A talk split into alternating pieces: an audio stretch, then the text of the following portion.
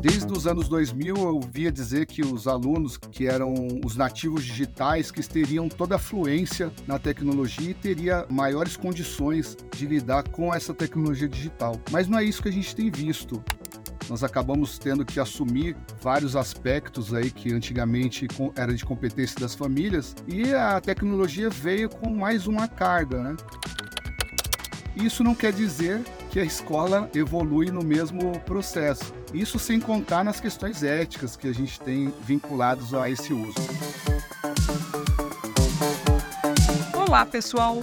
Bem-vindos ao Pode Aprender Conectado onde nos aprofundamos no mundo de possibilidades que a tecnologia digital pode trazer para a aprendizagem.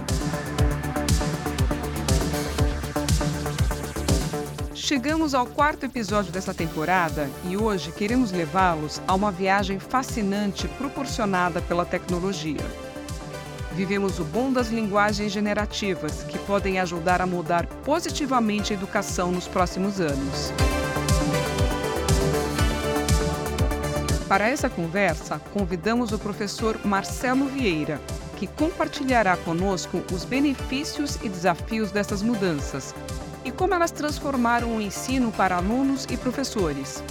Marcelo é mestre e professor que diariamente está ajudando a transformar a face do novo ensino médio, criando aulas inovadoras e tecnológicas que variam entre cursos de Arduino, passando por inteligência artificial, até o design de games 2D. Vamos explorar a importância de fazer perguntas na sala de aula. Para Marcelo, só assim os alunos vão conseguir lidar com todas essas tecnologias que estão por vir, principalmente a inteligência artificial. Ele quer ver o aluno como protagonista no uso de tecnologias e como a escola pode capacitar os alunos a serem mais do que simples consumidores digitais. Também conversaremos sobre o impacto da mídia e da tecnologia na educação e como elas podem ser usadas de maneira eficaz para complementar a aprendizagem.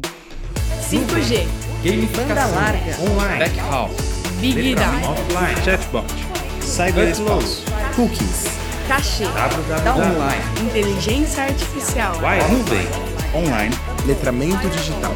Pode aprender conectado. Podcast da conectividade.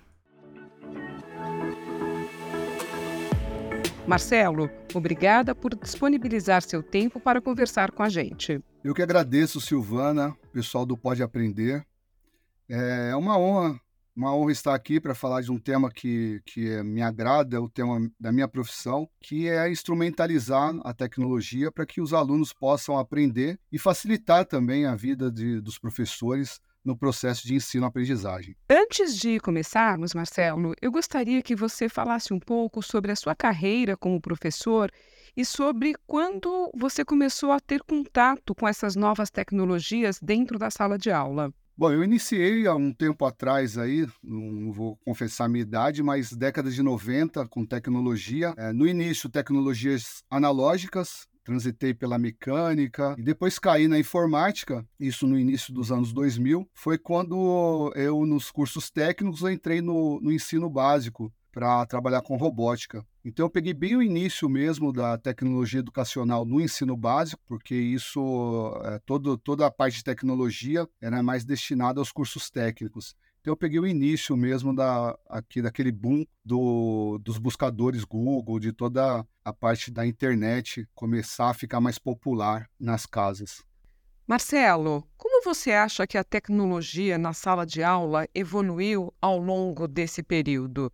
E você poderia explicar também quais foram os benefícios que essas mudanças trouxeram, tanto para os alunos como também para os professores? Bom, você sabe que é um, é um tema bem, bem complexo e bem estudado hoje, né?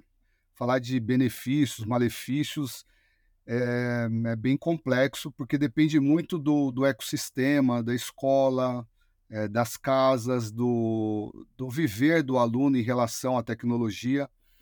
Mas eu poderia dizer que se a gente buscar nos primórdios aí no, com a popularização dos computadores, é, década de 60, a gente teve um, um pesquisador em especial, que é o Paper, que ele trouxe a tecnologia com esse viés educacional. Eu acho que daí para frente é, teve alguns outros pesquisadores, mas eu acho que o cerne está aí. Por que, que eu trago esse, é, esse nascedouro né, da tecnologia educacional? Porque, é, com o passar do tempo e com a evolução da tecnologia, muitas empresas foram se apropriando desse espaço tecnológico. E nem toda a tecnologia, principalmente digital, na própria criação, não quer dizer que ela foi feita para educação. Então, sempre é necessário algumas adaptações que correspondam ao projeto pedagógico da escola. Então, eu acho que é, a gente tem experiências muito positivas, né? Eu posso destacar a experiência em Sobral, do professor Paulo Blinkstein. Em outras escolas também, a escola que eu, que eu leciono tem uma experiência muito bacana que integra a tecnologia às disciplinas e faz com que ela seja um instrumento, não só um, um penduricário, né, só um, algo externo, está muito integrado à base, à, ao projeto pedagógico. Então, acho que tem que olhar com calma, caso a caso, mas para garantir uma boa produção, né, garantir que essa evolução na realidade aconteça, a escola tem que se apropriar do projeto pedagógico e integrar essa tecnologia ao projeto, porque senão a gente vai ter um cenário muito evoluído externo.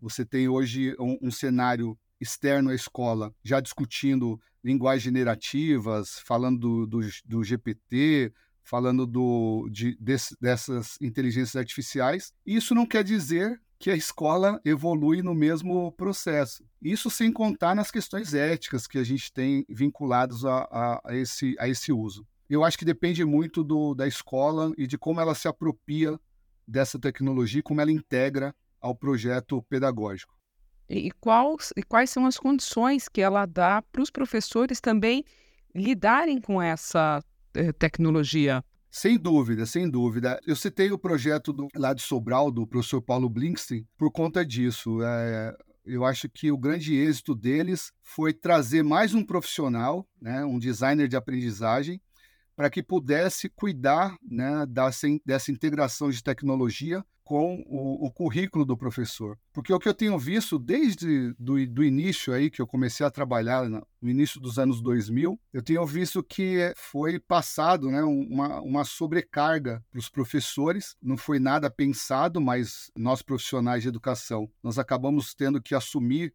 vários aspectos aí que antigamente era de competência das famílias e a tecnologia veio com mais uma carga, né? E nem todo professor estava preparado. Então, as escolas que fizeram esse, esse preparo, deram é, condições para que esses professores também se desenvolvessem na tecnologia, eu acho que elas foram mais exitosas. Mas, de maneira geral, ter um outro profissional para poder fazer esse meio de campo, sabe, fazer essa, essa integração, tem ajudado muito, ao invés de deixar só com o professor disciplinar. Marcelo, como a mídia e a tecnologia podem ser usadas de Não. maneira eficaz para completar a educação formal e promover a aprendizagem das crianças? Eu acredito que a mídia ela cumpre o papel dela, né? É trazer o, o que tem de novidade, informar, trazer a, a, todos os aparatos tecnológicos que vão surgindo e compete à escola saber o que cabe a, no seu projeto pedagógico. Eu insisto muito nisso porque é até um tema do, do meu trabalho de mestrado que foi as questões estéticas que aparecem aí na, na mídia e com as big techs, porque é, desde os anos 2000 eu via dizer que os alunos que, que eram os nativos digitais que teriam toda a fluência na tecnologia e teria uh, maiores condições de lidar com essa tecnologia digital. Mas não é isso que a gente tem visto. Hoje estamos aqui em 2023 com o boom da, das linguagens generativas e está eh, surgindo uma nova profissão aí, que é o engenheiro de prompt. Então, que nada mais é do que uma pessoa que sabe fazer perguntas. Então, isso é, já evidencia que a gente não evoluiu muito nessas questões do ser humano tratar de maneira uh, ao, uh, a beneficiar o seu aprendizado, né, esse instrumento tecnológico. Então, o, a minha preocupação como docente é que esses alunos caiam na passividade, né? comecem a ficar mais passivos ainda, ou seja, deixem de ser produtores de tecnologia para simplesmente ser consumidores. Imagine, consumidor, você não precisa fazer uma. Um, não está na escola para ser um consumidor, né? Consumidor você é, é de natureza. Até porque eles não são ensinados a fazerem perguntas, que é o que tanto uh, move a inteligência artificial. É, é, tá, tá correto? Corretíssimo, corretíssimo. E ficou evidente agora, né? Porque eu até costumo dizer com os amigos de tecnologia. Eu lembro quando apareceu o buscador, o Google, e nós fazemos, é, fizemos a toda a integração, a, as disciplinas, e os alunos percebia que eles perguntavam cada vez menos, né? Então eles pegavam a indexação pela primeira busca, eles replicavam simplesmente o que a gente falava. Então, vai fazer uma pesquisa sobre, sei lá, é, os presidentes do Brasil. E aí ele pegava literalmente a nossa pergunta e jogava no buscador. E agora, com essa linguagem generativa, citando o GPT, por exemplo, ele nem, nem as páginas indexadas ele vai ter mais no resultado. Ou seja, se antes ele ainda tinha que olhar links para que ele decidisse qual ele ia pegar, agora não. Agora ele faz a pergunta literalmente e ele vai, provavelmente, né, o que eu tenho visto na sala de aula, ele vai repetir o que vai aparecer ali na, no resultado do GPT. E a gente está no início, né? Eu imagino que a coisa vai ficar um pouco pior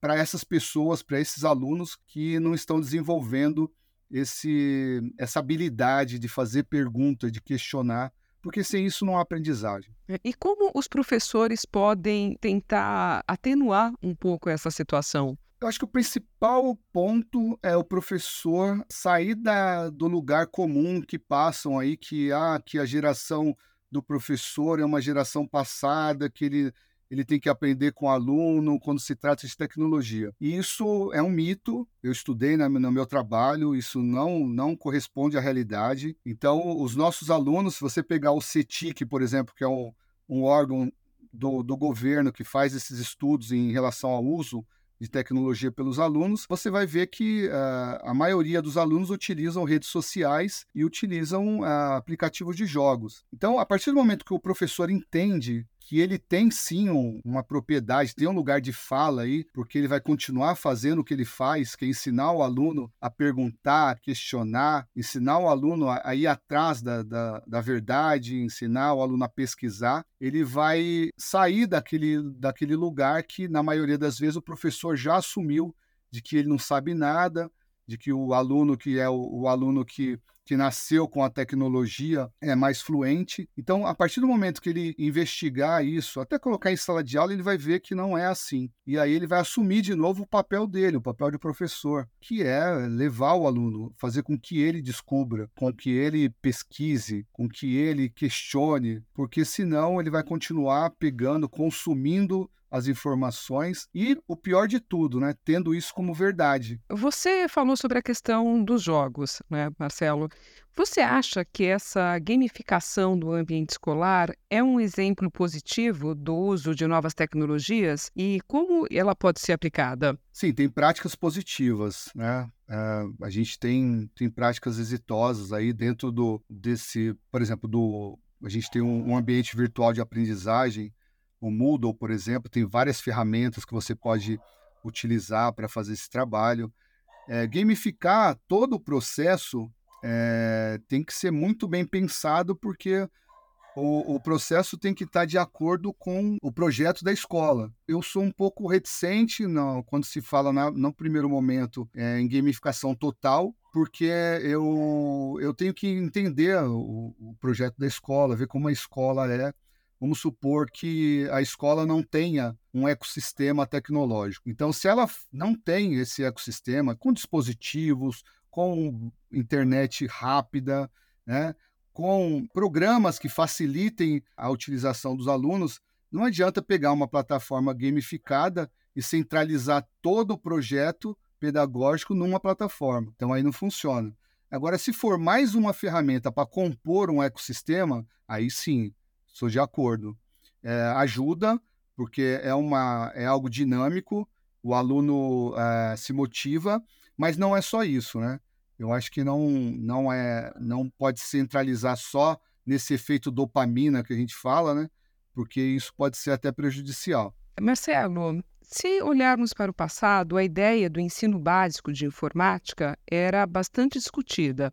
Como você vê essa questão hoje? E você acha que é necessário readequar a aprendizagem e inseri-la na grade de ensino atual? Esse ano, né, a gente teve uma, um recuo do governo em relação à entrada da, do ensino de computação na BNCC, na Base Nacional Comum Curricular. É, eu acho que tudo tem que ser feito ao seu tempo, né? A, a sociedade tem que estar preparada para isso e também as escolas. Agora, é inevitável, né? não tem como fechar os olhos, os ouvidos e, e virar as costas para o que está acontecendo, né? A gente vê esse. Eu falo muito do, da linguagem generativa, que está aí no, em, em, voga o, o chat GPT, mas é, porque está muito atual, né? Esse ano foi que o boom é, dessas ferramentas.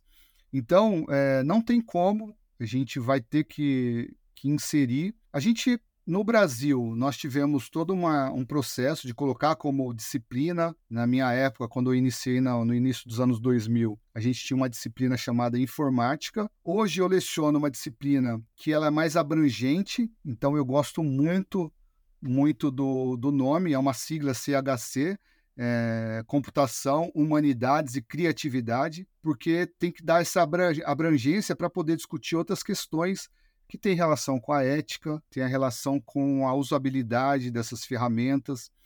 Então, é, por que, que eu estou falando tudo isso? Porque é inevitável, não tem como esperar que, como algumas pessoas acreditam, que um professor de matemática, por exemplo, pode dar conta da, da parte de tecnologia, o professor de língua portuguesa pode dar conta da parte de tecnologia. Ele vai dar conta, só que na disciplina dele, ou seja, é uma instrumentalização da, da tecnologia na disciplina dele.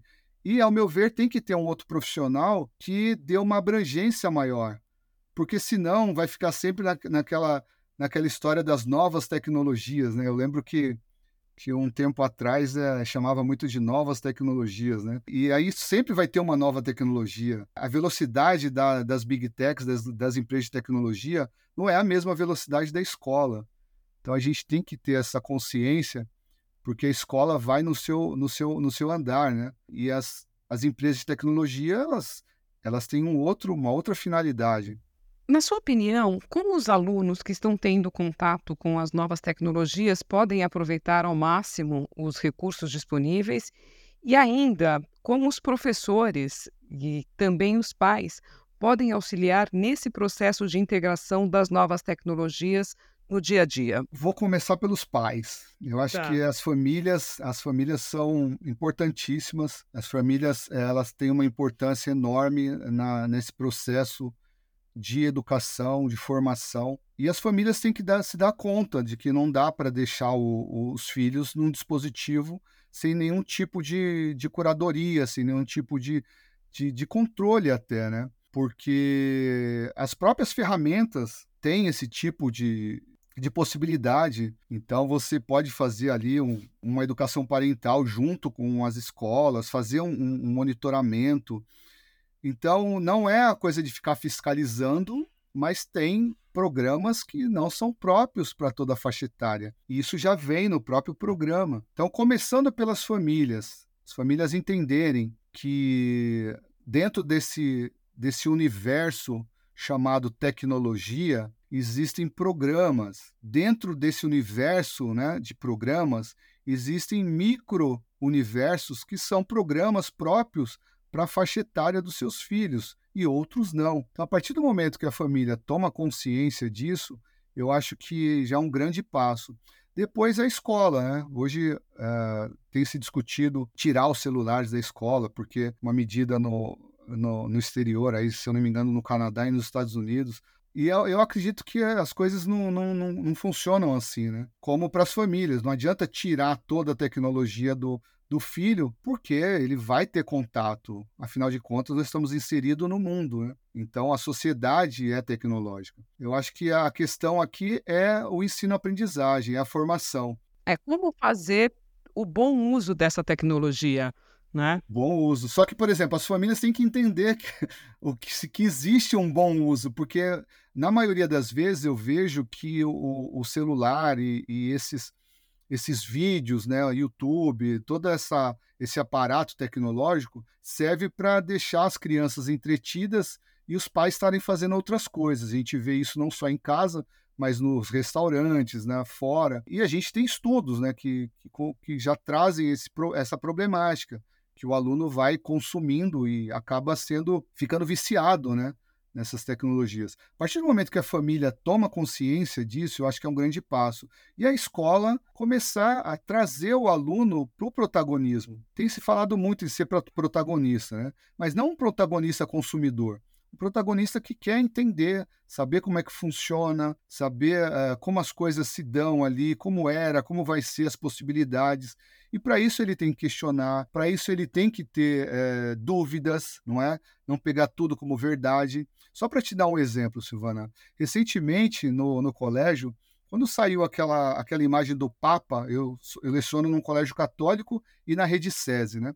Então, é, nesse, nesse colégio, eu saiu a, o Papa com a jaqueta, que foi gerado uma inteligência artificial, e eu estava falando de inteligência artificial com os meus alunos, Inclusive, eles estavam treinando um modelinho lá de um programa e veio à mente mostrar essa imagem e eles, a maioria achava que era verdade, né? Eu perguntei, nossa, mas por que, que vocês acham, né? Só pela imagem? Aí uma aluna falou, não, não, professor, porque eu vi num programa da, na internet e os youtubers estavam comentando que era verdade isso daí. Olha só, a gente está tá perdendo a referência daqueles formadores né? E eu, num colégio católico, tive que trazer né, é, para discussão e falar: olha, gente, não, não é assim, né? E cada vez mais vocês vão ter é, essas informações. Então, vai, é de competência de vocês daqui para frente tá se questionando, buscar mais de uma fonte. Então, é preocupante preocupante porque hoje o, o, a ferramenta vai te trazer o texto pronto, não é? E eu já mostrei várias vezes, cálculo, você pede para a ferramenta fazer cálculo, ele se perde, porque não é para isso, né? Você pede para ela fazer referência, você pede para o GPT dar referência, citar algum livro, ele se perde também. Então, é assim, eu, eu sou favorável a utilizar todas essas ferramentas, mas como, uh, como uma ferramenta. Como ferramentas, exatamente. uma ferramenta. Era, era... Marcelo, o nosso tempo está está se esgotando. Foi muito legal conversar com você. É, eu gostaria que você deixasse alguma mensagem para os nossos ouvintes. Gostaria de dizer que, principalmente para os colegas professores, professores, não se enganem. O que vocês estão vendo em sala de aula, essa dificuldade dos seus alunos em lidar com tecnologia, isso é geral. Você pode pesquisar, entrem no CETIC, vejam o que os alunos consomem e vocês vão perceber que vão ter que ajudá-los a saber fazer curadoria, a ter fontes fidedignas que podem ser mais confiáveis e principalmente, professores, vamos ajudar os nossos alunos a fazerem perguntas, porque só assim eles vão conseguir lidar com todas essas tecnologias que estão por vir principalmente essas tecnologias disruptivas que nós estamos vivendo agora, todas tratando da linguagem generativa. Então, é isso que eu desejo. Sigamos em frente aí, porque os alunos precisam muito da gente. 5G, banda larga, online, backhaul, Big Data, offline, chatbot, cyberespaço, cookies, cachê, online, inteligência artificial, nuvem, online, letramento digital. Pode Aprender Conectado, podcast da conectividade. E esse foi mais um episódio do Pode Aprender Conectado. Obrigada a todos os nossos ouvintes. Para ficar atualizado sobre como a conectividade nas escolas está avançando, siga o nosso podcast e acesse nossas redes sociais. No Instagram, aprenderconectado.eace. E no próximo episódio falaremos sobre as experiências globais de conectividade na educação, com Diogo Moisés, que é diretor de projetos da União Internacional de Telecomunicações, UIT, no Brasil. Até lá!